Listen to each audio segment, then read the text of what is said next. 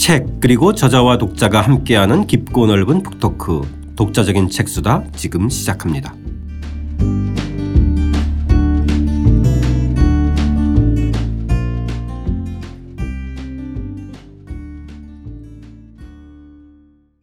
배국인 교수와 함께하는 한국의 근대 읽기 번안사회 2부 번안사회의 생활문화 14장입니다. 일제강점기 국민복에서 1970년대 새마을복까지 패션펀 시작하겠습니다. 저는 책 만든 사람 김학원입니다. 안녕하세요. 포근이 형 박태근입니다. 안녕하십니까 배국인입니다. 도입부 읽겠습니다. 170쪽입니다. 근대 사회의 옷은 공장에서 대량 생산되는 상품이다. 어떤 옷을 구매하는가는 우선 경제력에 달렸지만 사람들은 그것을 착용하는 방식에서 개성을 드러내며 자신을 남과 차별화한다. 그래서 패션은 근대 개인주의의 이정표이기도 하다.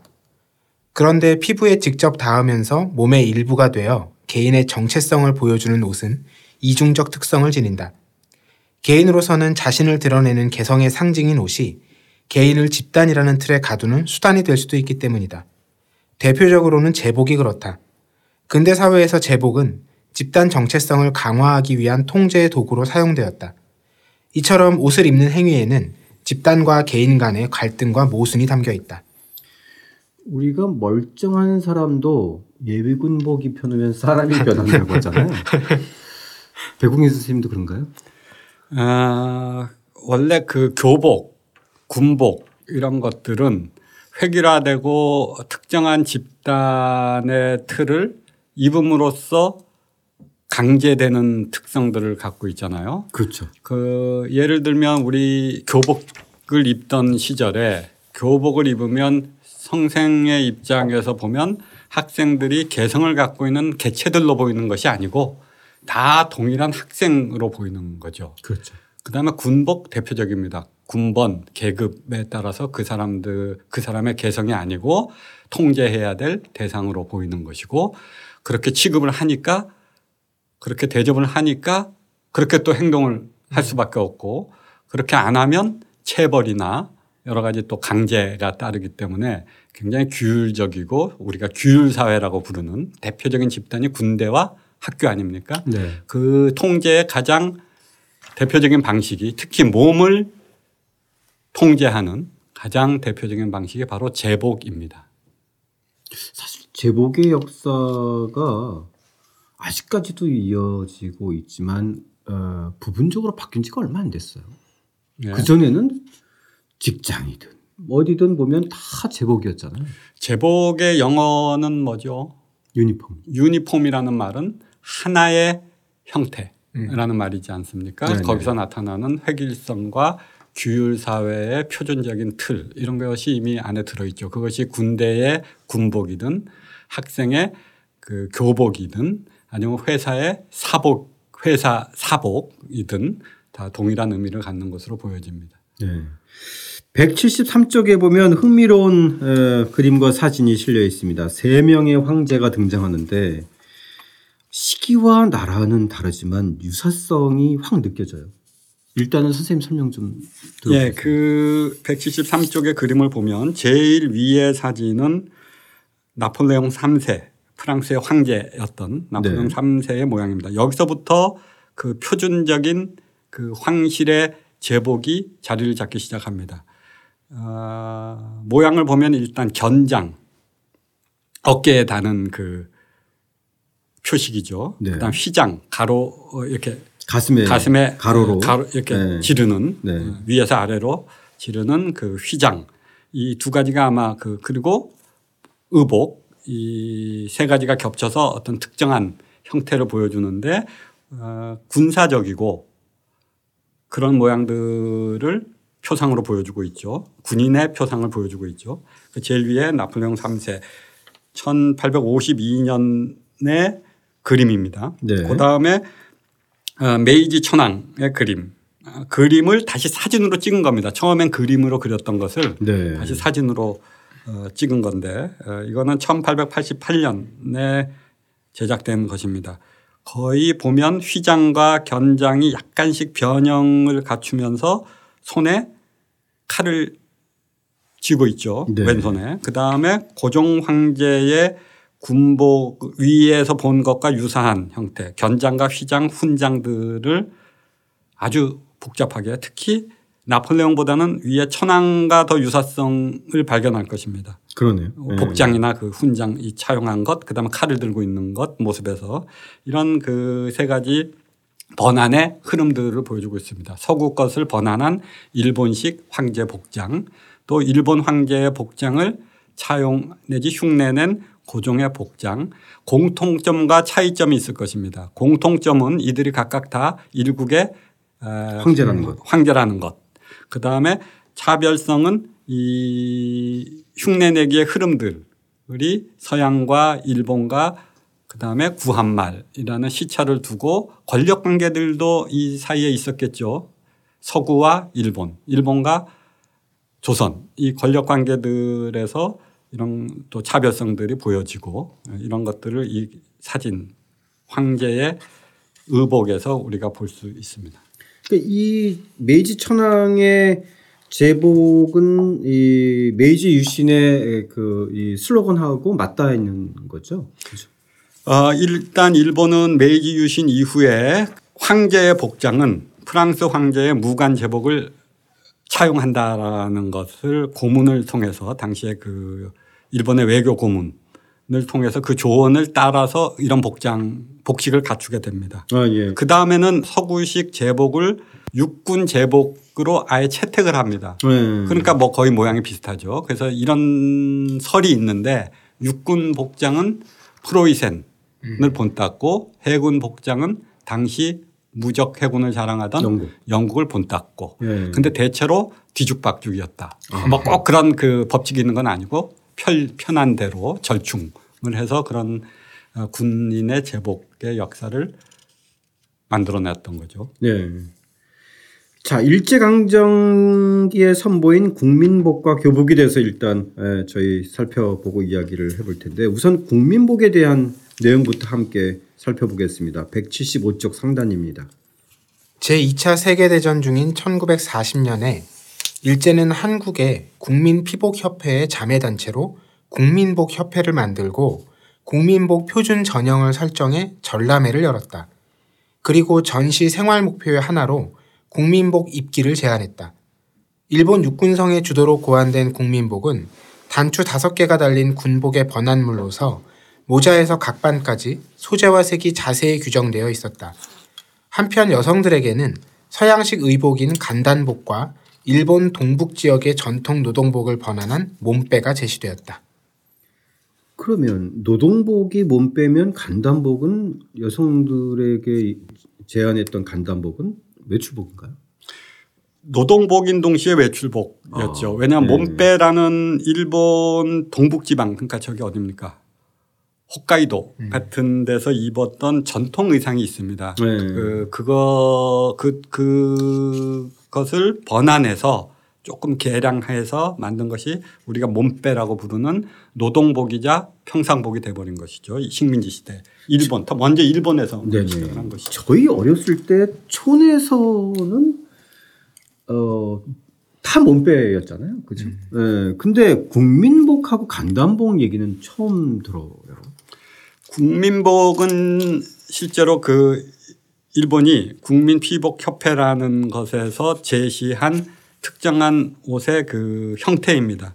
그 군복을 본따서 네. 군복 모양을 본따서 평상시에 민간인들이 전시 체제에 적응하고 그 틀에 맞게 군복과 비슷한 그 디자인을 가진 것을 제정을 해서 가포의로 뭐 이렇게 두 가지 형태가 있었습니다. 네. 그래서 그것을 제정해서 입게 하는 그런 것이 전시에 그 중국의 인민복은 들어봤어도 어, 국민복 얘기는 처음 들어서 조금 청취자 여러분들도 생소할 텐데 어쨌든 그러면은 그게 전시 동원 체제하고도 연관성이 좀 있는 건가요? 평상시에 노동복으로 입다가 그러면은 어, 유사시에는 군복으로 대용한다든지. 그런 의도하에 만들어진 것이죠. 아, 그리고 예. 실제로 교복도 그렇습니다. 교복을 자- 한번 그 디자인을 돌이켜 보시면 군복에서 따온 것을 쉽게 알 수가 있습니다.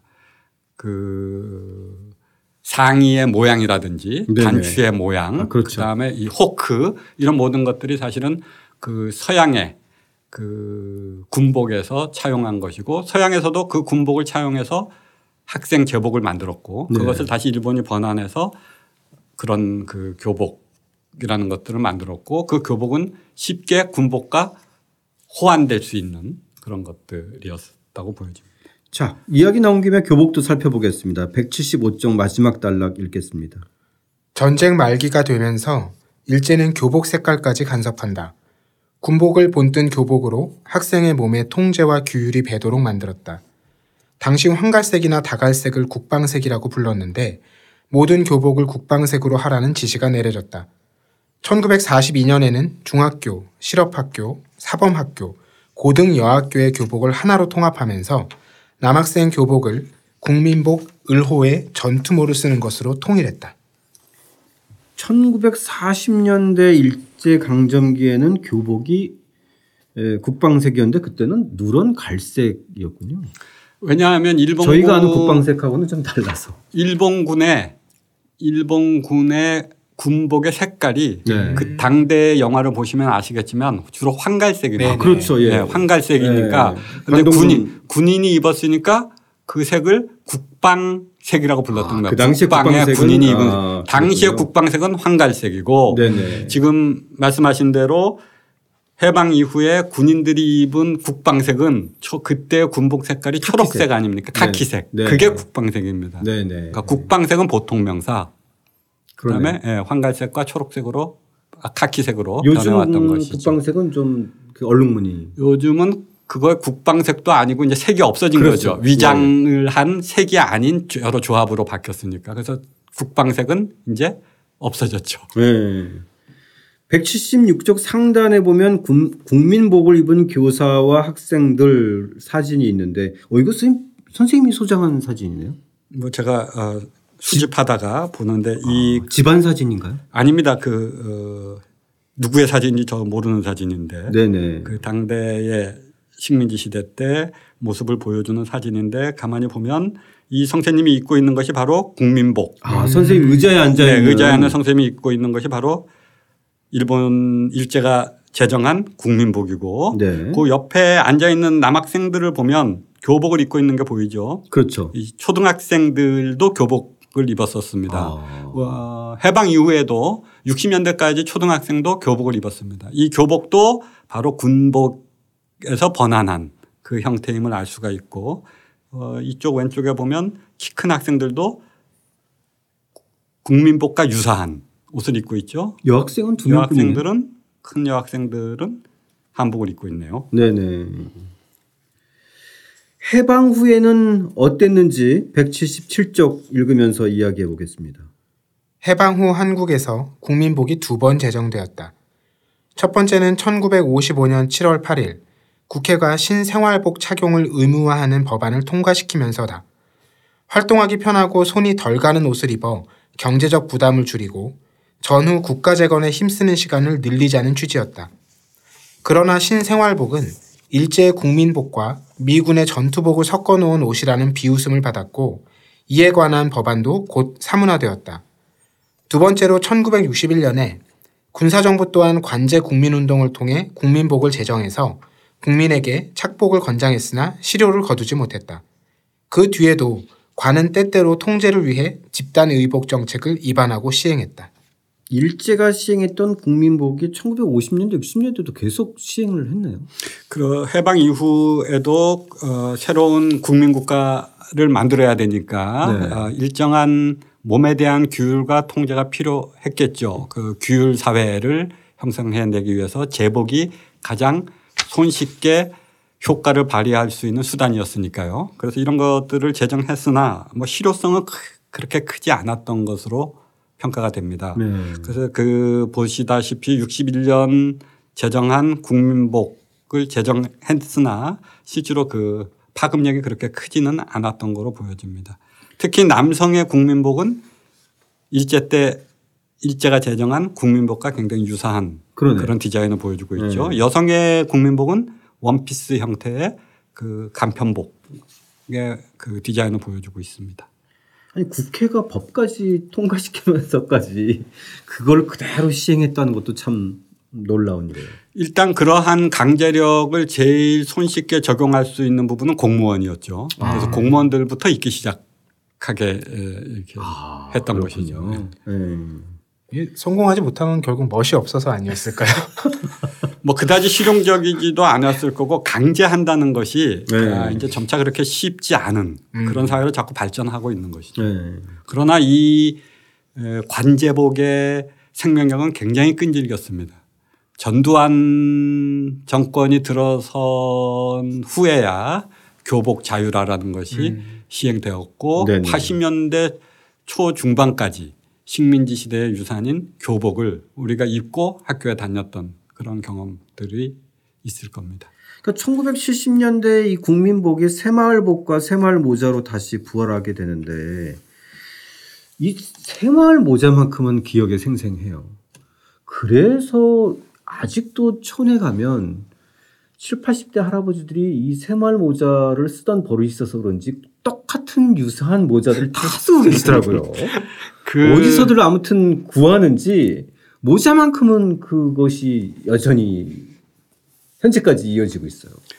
그 60년대 초반의 국민복은 별로 그 큰 성과를 보지 못했지만 네. 실질적으로 70년대에 진행된 새마을 운동과 함께 새마을 복이라는 것은 굉장히 상당한 파급력을 가졌다고 보여집니다. 예. 그 새마을복이 많이 보급이 됐고 어, 복장까지 다 갖추는 것은 그 좀 드물기는 했으나 지금 말씀하신 것처럼 모자는 아주 간단하고 그만큼 많이 보급되고 퍼졌던 것이 당시의 상황이었습니다. 예.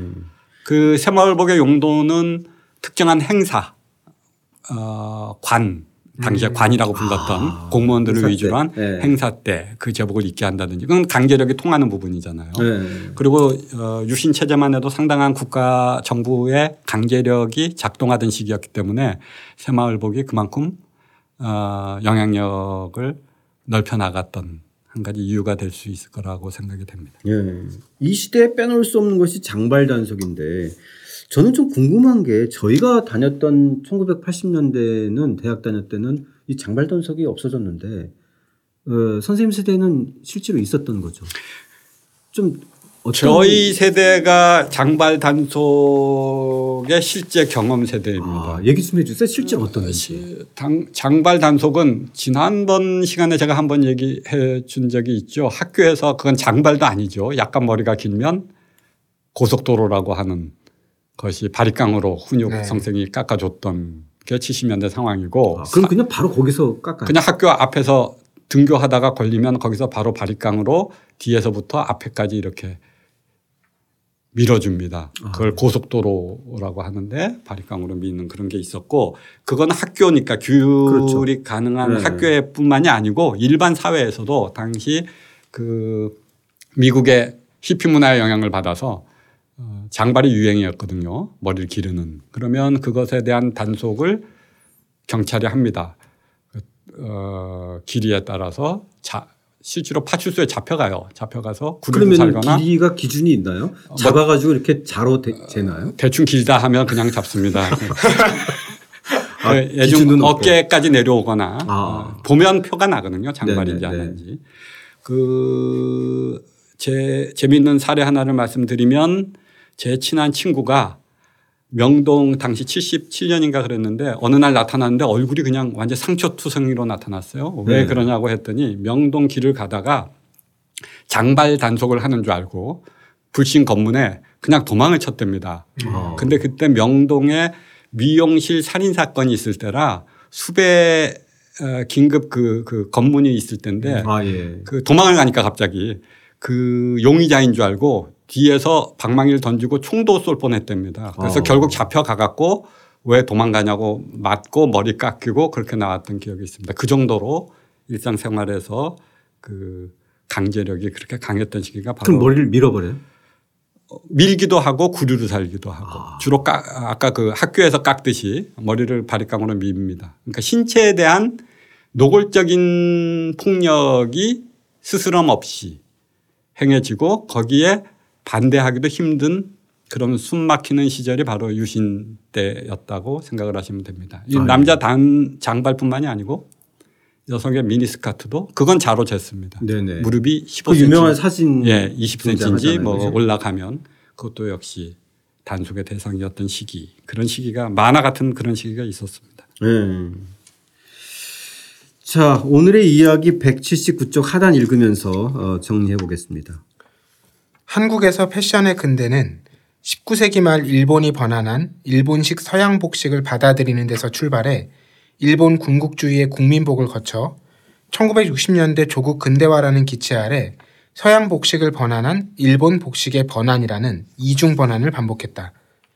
이중 번안은 손쉬운 번안 방법인 대신에 원본의 배경을 흐리게 만들고 모양만을 본뜬다. 그것은 고민이 없는 게으른 번안이다. 이중 번안은 빨리 전용하고 모사에 쓸 수 있다는 장점이 있다. 그러나 수용자가 선택과 배열을 통해 원본과 차이를 만들고 새로움을 추구하려는 노력을 쏟지 않기 때문에 모방이 창의로 연결되지 못하는 단점을 갖는다.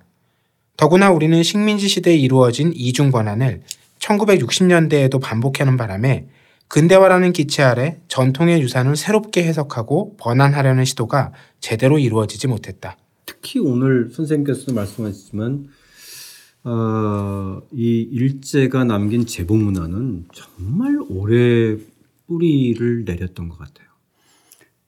예, 그렇습니다. 하여튼 80년대 중반 이후에야 자연스레 우리의 생활 주변에서 서서히 모습을 자취를 감춰가는 그, 그 정도까지 길게 살아남은 그런 제복의 번안 이런 시기를 우리가 살았었습니다. 오죽하면 참 어, 희화적인 것이 어, 교복 자율화를 얘기하고 나서도 일부 또 학부모들은 어, 아, 교복 입혀야 된다. 음.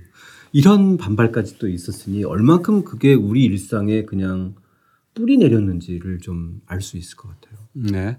그 용모 단정 이게 그야말로 제복 문화하고 연결되잖아요. 네.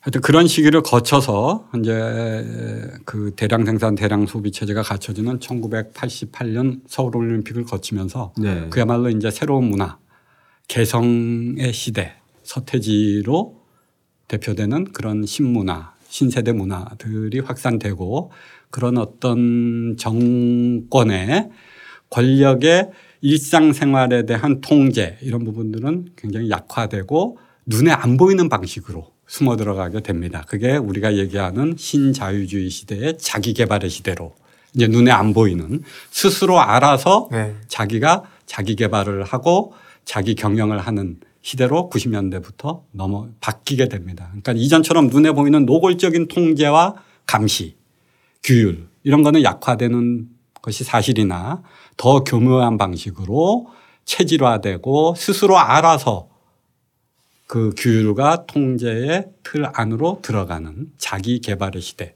자기 경영의 시대, 자기 관리의 시대로 90년대부터 넘어가는 그런 어, 추세를 우리가 알 수가 있죠. 그래서 그 지점을 밝혀내는 것도 굉장히 중요합니다. 눈에 보이는 번안에서 눈에 보이지 않는 번안의 시대로 찾아내기 굉장히 어려운 그렇지만 그 영향력은 자발적으로 자기 경영이라는 틀로 진행되고 그렇지 않으면 경쟁에 뒤진다는 압박감 때문에 그 영향력은 어쩌면 더욱 무섭고 끈질기고 그런 것일 수 있다.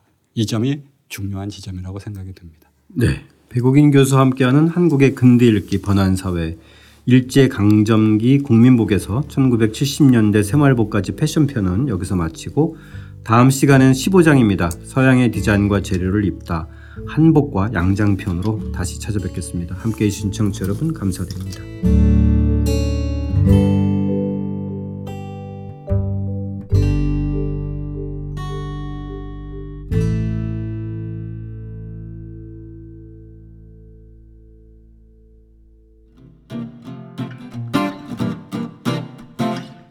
독자적인 책 수단은 책 읽는 사람들이 모이는 공간 알라딘 서점과 함께합니다.